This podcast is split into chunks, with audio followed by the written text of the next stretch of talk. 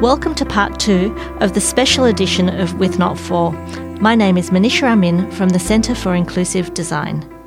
What you're about to hear is the conclusion of the panel discussion, Harnessing Artificial Intelligence for Good, which was recorded in Sydney earlier this year on Gadigal land. The discussion was part of Sydney of Sydney's Visiting Entrepreneurs program. I hope you enjoyed part one and that you enjoy part two just as much. Everyone talks about co design, we all talk about working together, but we don't actually talk about what that means. And so I'm really excited to have this conversation with you all. And on that note, one of the questions that has come through, Wayne, that I'd like to pass to you first um, is really it's a question around what what happens when you adapt a product or service to suit one disadvantaged group using AI, but end up either alienating either the majority or a sizable group of existing customers? And how do you manage that conundrum? Um, interesting. That's a very good question. I mean, a lot of the mm. work that we've done around, um, you know, in the disability sector, you know, it's like a solution for one group is a is a barrier for another group within the community. You know, the idea that disability as a group is this homogenous group where one solution will solve everybody's problems is not helpful at all. There's very different aspects. Um, but I think, you know, in prep for this discussion, you know, I I went back and I looked at the um, Gerard Quinn's report. He's the uh, special rapporteur to the UN on people with disability, and and he in 2021 gave a report to um, the UN on specifically on AI and disability. And you know, one of the key th- takeaways from that report is disability and human rights need to be at the center of any development of AI products and services. When we look at it from that perspective, there aren't going to be people that are going to be left out. It's going to be inclusive of all of us. And I think that's really the thing, you know, developing something that suits me as a blind person, but disadvantages somebody who's deaf is not an inclusive product or service. So why would we even consider developing that product or service if we know that people with different capabilities are going to be excluded. It just doesn't make sense. And certainly doesn't make sense in this conversation that we're having today. You know, we all need to be included, everyone from the Eds to the me's to the people like um, Dona and people even further from the center. So I think it's it's a really interesting question. It's one that's that that comes up a lot. But if we're going to do this right with AI and new technologies, nobody gets left behind. Nobody gets shut out. Um, when we think about solving for everyone at the same time, how do you think we should think about this? I think that's you know those those two key pieces. You know, human rights, and if you work from the point of most exclusion and work inwards. You know, I mean, I, I you know, I will say, people are probably rolling their eyes and going, "Oh my God, what is he talking about?" I am an idealist. You know, I'm not a technology expert. I don't know how to code. I don't know how to do that stuff, but I do know what I think um, is necessary for everyone to be included. Um, you know, I'm not saying, you know, clearly it's a wicked problem, we would have resolved it already. Um, but yeah, I think it's, you know, if we come from a place of, you know, what what is enabling everybody's human rights and if we start with the people that are most marginalized and work from there in towards the middle, then we've got a much better chance of coming up with an outcome that will suit everybody and not just those individual pockets. Ed, I have a question from Nad for you. And this one is about embedded bias in AI. And how do we pr- protect marginalized communities against societal bias being subst- insubstan- being insubstantiated in AI? So when we think about things like race and gender via various studies. Yeah, so I'm sure there's a lot of people on this call that would be really familiar with this problem, but but for many, mm. um, including me, um, a couple of years ago, it was kind of hidden. So the, the basic phenomenon here is that if you're using machine learning to do a task, right? Let's say you're using machine learning to be able to recognize um, you know, what is a person and what is a tomato, right? Um, uh, your, your, your machine will not be able to do that um, at the outset. You have to teach it. That's the whole thing about learning, the learning part of machine learning. And so you you teach it by giving it as many different pictures of people, as many different labeled pictures of tomatoes, and over time it will it will learn those um, that, to be able to distinguish those two things. Um, the the problem, of course, is that um, sometimes that data is to to use a, a term that you used before, um, you know, imperfect, right? Uh, and um, so let's talk about a different context. Let's let's, let's say um, the decision you're trying to work out is how to, you know, teach a, a bank how to make home loan decisions. You train it on 40 years of previous home loan decisions. Um, and uh, it will learn what, what the bank sees as, you know, good customers and what, what, what it sees as bad customers. But when we think about that, if you take 40 years worth of, of previous decisions, that includes a whole bunch of decisions from the 1980s and 90s, where there was a lot of prejudice built in against people of color, against women, um, against people with disability and others being able to be um, kind of good loan customers.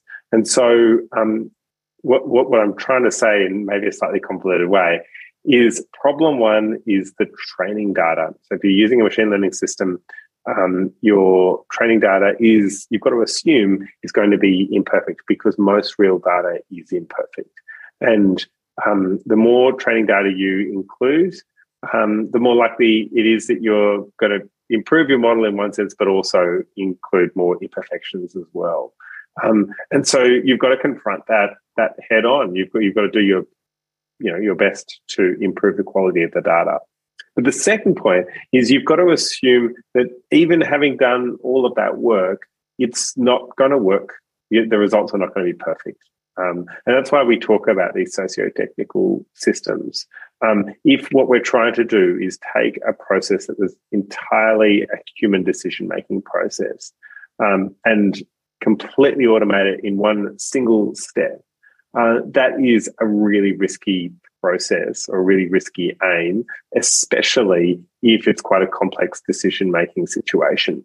And so the, the, the difficulty there, I guess, is we we want to make sure that when we um, use uh, you know AI to make decisions, that we're we're, we're creating decision making systems that allows the best insights from AI to come to the fore, but that we're also empowering um, humans to be able to weigh those bits of insight, evidence, whatever you want to call it, up and um, and ultimately make the right judgment about about people. And so what what we've found is that um, kind of the complex decisions, if you wholly automate, you, you tend to get high rates of of disadvantage, discrimination, injustice, unfairness. Um, if you only use human decision making, you can you can also get high rates. But if you if you're able to design the system really well, where you get the best of the human and the best of the machine working um, kind of in a complementary way, then you're starting to really cook with gas because that's um, something that can be much, much more effective and robust at making good decisions.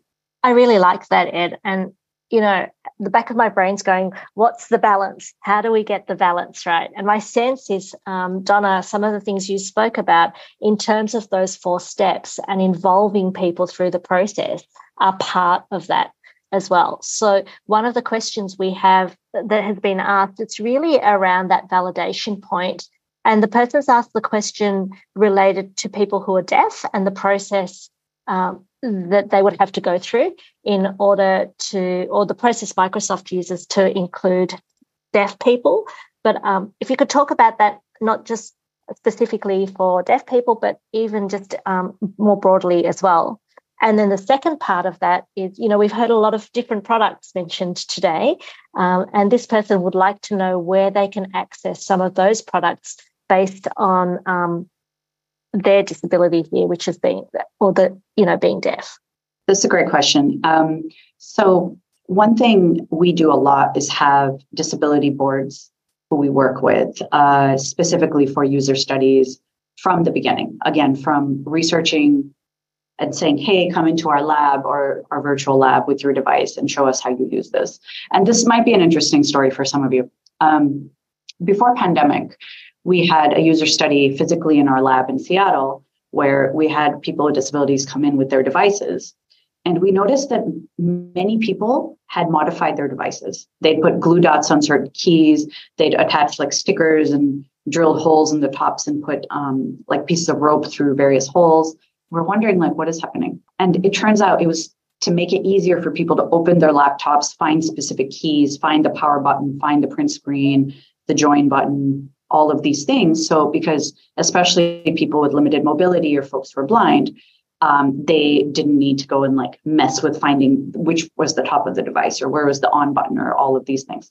So, we thought that was such an interesting revelation. And this was not the purpose of the exercise, it was to come in and try some new product that we decided to build the Surface Adaptive Kit, which were these uh, they're kind of like hardy stickers that you get and you put on your laptop. And I have them on right now to help me open this device easier because I do have arthritis in my hands. So it's easier for me to grab a loop and open my laptop. Uh, and because I'm dyslexic, I can't read my keys. So I have a big X raised X sticker on my print screen key, which I use a lot. So I realized like, wow, some of the most simple solutions are co-created with people with disabilities from the research phase. Like before we even get to the product development, it's more observing how people use products in the wild. What are the what are the problems they run into that they've already come up with some interesting ingenious solutions and how can we make that more available to everyone? Because a big problem people are having where when you modify your device like drill a hole in the top or you know um, any of these things you lose the warranty.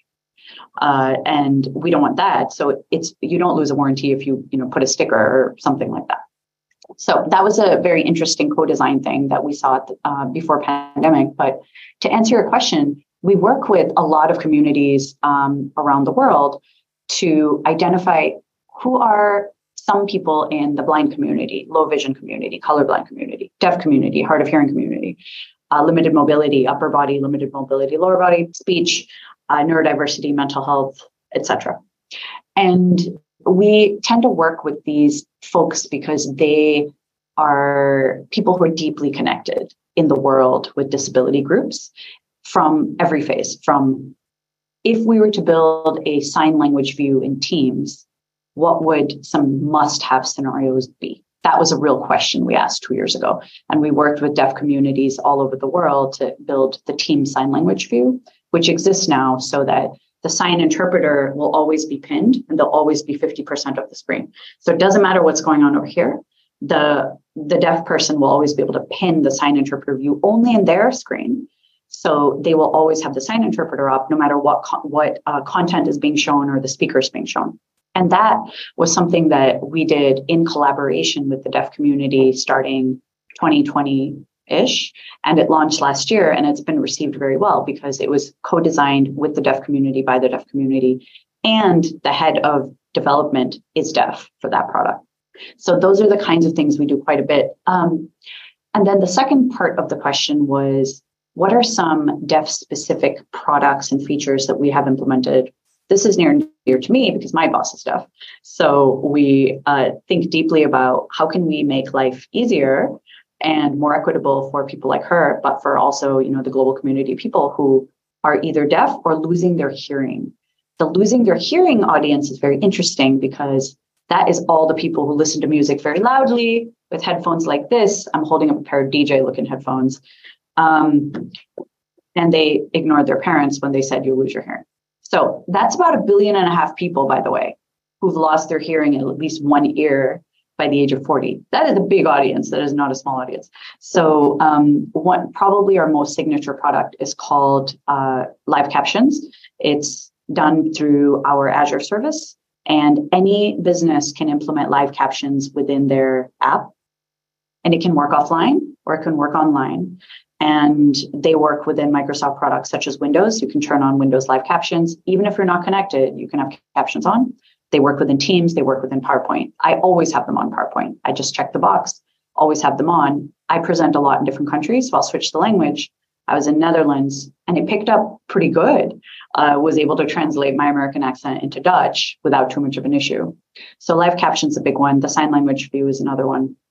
And then the third one that I think is very interesting all of the investments we're making into the operating system like Windows around hearing aid um, integration. So LE, uh, the the sound, the low energy um, hearing aid.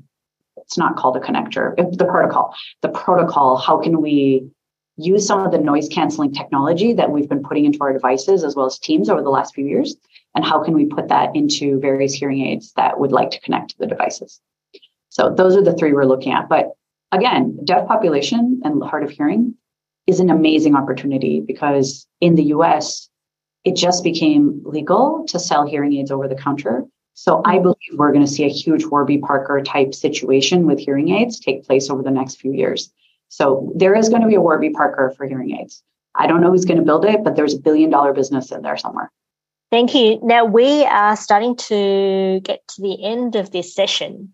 So I have one last question for you all.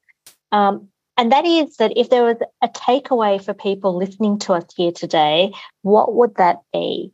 And what can we do um, to ensure that all technologies that we have, or that what can we all do to ensure that technologies will benefit us? Um, oh, I'll start with yourself, Wayne. I was hoping you were going to say somebody else then. Oh, not um, a problem. Would no, you like me to start with it's Ed? Fine. I, I, it's fine. I think the takeaway is really that, you know, it's possible. You know, it's possible for technology and new technology and AI specifically to be harnessed for good. And it's possible for us to develop products and services using new technologies that don't create unintended harm or unexpected exclusion. But in order for that to happen, we all have to be on the same page, thinking about how do we make this work um, for everyone in the sense of not that every product is going to be suitable for everyone, but that every product is not, you know, there's going to be no exclusion from technology that's developed for various groups because we haven't thought about that right from the beginning. So to me, that's the big takeaway is that, you know, it's possible to use this new technology to make one of, you know, it's like an acceptance speech from Miss America, to make the world a better place, you know, to um, to bring us all together to benefit from because there's huge, huge benefits for all of us, for individuals and society at large from these new technologies. And if we can focus on making sure that everybody's brought along, you know, like the rising tide lifts all boats, um, then we'll be in a much better place. So for me, it's that it's that that you know it's possible to harness AI for good. Thank you so much, Wayne. And Ed? Yeah, I'm going to yes and um, Wayne. Um, I agree with what he is saying. I, I agree that it's it's definitely possible. Um, I often feel like at this juncture, um, when AI has skipped over from the laboratory into the real world, um, and increasingly it's part of you know our lives in quite profound ways, and also in quite non-profound ways. Um, that we we do we do have this this crossroads moment, right? We have to make some really difficult choices. So for me, um, accepting that it's possible, then the question becomes, well, what what allows us to really grasp that AI for good? Um, and there are sort of three key things that I'd emphasize. Um, the first is what I think everyone has talked about, which is this idea of bringing people into the room um, who are not always invited into the room um, but it's not enough just to kind of, you know, show them a seat. um, you, you, there's the real hard work is um, enabling people to speak enough of each other's languages so that you can have a genuine, useful conversation that is generative um, of of good ideas and and and you know better outcomes. That's point one. Point two is um, you know my hobby horse here, which is to to look at the law, right? Uh, the, ethics are useful and they fill useful gaps in the and they fill gaps in the law very usefully. but the vast majority of these questions are not ethical questions as much they are as they are legal ones. And so we need to be laser focused on that because that also makes us much more kind of attuned to what's you know truly at stake. Um, because you know the whole thing about these ethical statements is that if you um, kind of violate them, there's no consequence. If you violate the law, um, there is, and increasingly, I think as the regulatory ecosystem is kind of um, being activated in this space, I think we're we're seeing some really important, um, you know, enforcement of the law starting to happen. And then the third thing I think is is to um, have kind of key people who are able to kind of act as translators to to kind of um, you know help people um, who are not kind of technically uh, across all of the issues here, help them understand what is you know help with their minimum viable understanding of these issues, so you can you can draw those people into the public um, debate. And I mean, I saw there's a question there from Catherine Ball, um, which, which, kind of um, touches on this, and I think it's it's a really good question. Um, and she's exactly the kind of person that that I think does that um, beautifully well. Thank you so much, Ed. And Dona, I'd like to finish with you. Final words. What can people actually um, take away from this conversation? What's one key takeaway? I think the biggest thing people can do is get involved because I am a control freak. I'm an American. You know, this is what I do is get involved where I don't need to be. But I truly believe we need more creators and less consumers in AI. And I want people with disabilities, people from marginalized backgrounds to play a creator role. I don't want them to just consume this technology and say, oh, it's not for me. Make it for you. Get involved, build the startups, join up with companies doing the work. If people aren't willing to hire you, start your own company. Get with enough people and have majority and quorum that you can actually change the shape of this industry. AI is a completely within our control. It is not some mystical thing that's going to take over the world. It's not going to enslave humans. None of these things are going to happen. It is a bunch of zeros and ones that we have 100% control over. And what I want are people with disabilities to be involved, to make lots of money, honestly, and go and build the world that they wish existed. And if that is what I'm going to spend the rest of my career loudly advocating for, so be it. Thank you. Thank you so much, Dona. Thank you, Wayne. And thank you, Ed, um, for that discussion. I hope people have found it as stimulating as I have. I am now going to hand over to Verity um, to say some final words. And I'll say a few final words. What a wonderful way to end. More creators, less consumers. I think that's a really a message of power to everyone out there to start creating. Um, thank you again, everyone, for joining us today. We've had a huge number of people sitting in the virtual room throughout the webinar. It's been really fascinating conversation.